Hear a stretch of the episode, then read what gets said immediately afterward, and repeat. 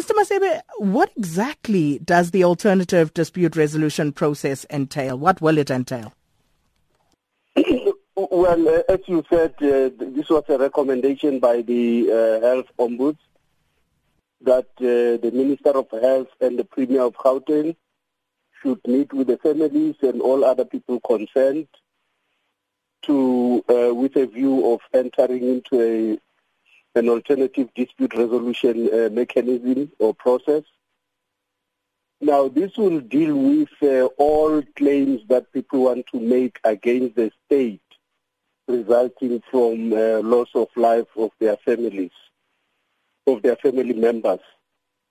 So uh, we are glad that uh, both parties have now agreed uh, to enter into this process, and they have now identified uh, uh, the retired Deputy Chief Justice uh, Dikgang Moseneke to uh, lead the process. And just regard with regard to that consultation uh, with the families, um, how inclusive was that? How exhaustive was that process? Uh, in case you know uh, some families feel that they perhaps did not have um, enough of a say in how matters actually uh, finally were decided upon. Well, it's merely the issue about an alternative dispute resolution uh, process. So the families are saying, yes, we would like to give this a chance.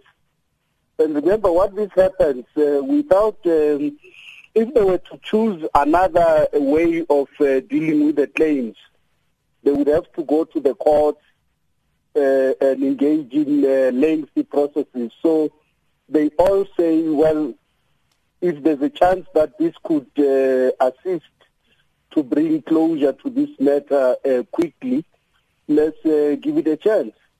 So both government and the families agreed to do that. And uh, will there be any charges brought against those uh, deemed to have been responsible for the deaths that ensued?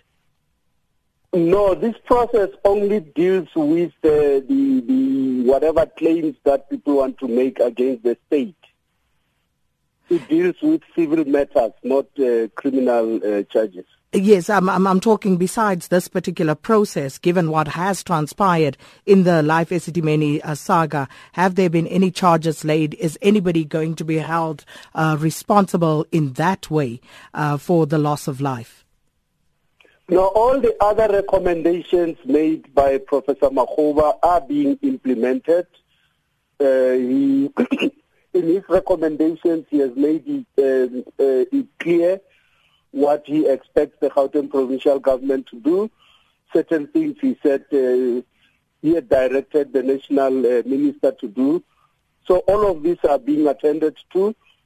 Others um, fall outside the scope of the provincial government and the national government. You would also remember that the president uh, about a week ago signed a proclamation for the SIU to also investigate so all these matters are being attended to. And when is this process uh, set to begin? Uh, well, now that uh, both all parties have agreed on the mediator, it will be up to the mediator to uh, find time to bring the parties together so that they can then agree on how the process will unfold. Mr. Thabo Masebe, thank you so much uh, for your time this morning, spokesperson for the yeah. Gauteng provincial government. And of course, the parties have agreed to appoint retired Deputy Chief Justice Dikgang Moseneke to lead the alternative disputes resolution process. And uh, for more on this, we join on the line now by a representative of the uh, family committees of the uh, Esidimeni patients, uh, Ms. Christine Nxumalo. Thanks for your time as well. Thank you very much. Morning. So previously, um, the families were unhappy about uh, not being consulted uh, sufficiently in decision-making processes. Um, how do you feel about this particular matter regarding the dispute resolution process? Um, to be honest with you, that has changed in terms of the ADR process. Um, nothing was done or implemented without us knowing. Everything was run by us. And the, the, the judge was basically a request from, from us as a family in consultation with Section 27 um, because we felt, you know, he was a he was an appropriate person. And uh, just looking at, um, you know, uh, what had happened in the aftermath of um, uh, Life Esidimeni and the Ombuds uh, recommendations, that report, um, some families uh, had refused to allow for their loved ones to be relocated. Uh, do you know mm. whether everyone has now been moved um, to different facilities or what's the latest status in that regard? Well, to be honest with you, some family members still don't want their family members moved.